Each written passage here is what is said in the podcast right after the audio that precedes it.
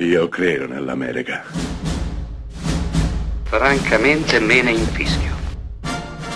Io sono tuo padre. Anna Nishimasa. Rimetta a posto la candela. Rosa bella. Ci sono dei film che inspiegabilmente, contro ogni aspettativa, ogni tipo di scommessa possibile o predizione, attraversano il tempo, lo spazio, diventano qualcosa che si sedimenta, che resta lì per generazioni. E spesso sono film abbastanza deboli, abbastanza facili, abbastanza inutili se volete.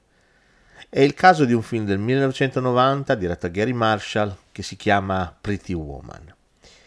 Pretty Woman è la storia di Cenerentola riaggiornata all'epoca moderna.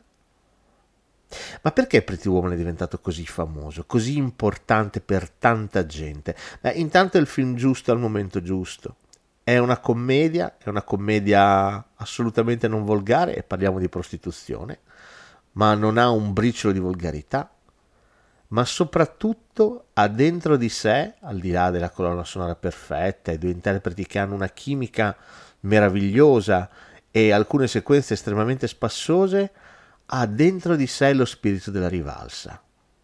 Tutti quanti noi vorremmo essere Cenerentola, uomini, donne, tutti vorremmo essere Cenerentola, tutti vorremmo essere al posto di Giulia Roberts, tutti coloro i quali, ed è la maggior parte di noi, che si sente inadeguato, si sente poco apprezzato, si sente vilipeso, si sente intrappolato in un lavoro che non ama, in una vita che non ama, ma soprattutto in un lavoro che non lo realizza, vede in Giulia Roberts il riscatto, la possibilità che qualcuno arrivi sul suo cavallo bianco o sulla sua Ferrari, la sua Lamborghini, e veda quello che di nascosto, di prezioso c'è dentro ognuno di noi.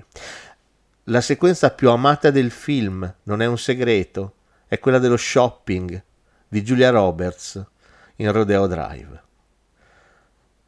La nostra, vestita appunto come una prostituta, prima viene allontanata e dileggiata, ma poi, quando torna, in compagnia del suo principe azzurro, dell'uomo d'affari ricchissimo Richard Gere, si prende la sua rivincita. Ecco, noi spettatori ci prendiamo la rivincita con lei e siamo felici nell'assistere alla parabola, alla favola dell'ultima tra gli ultimi, che finalmente, una volta tanto, diventa prima tra i primi.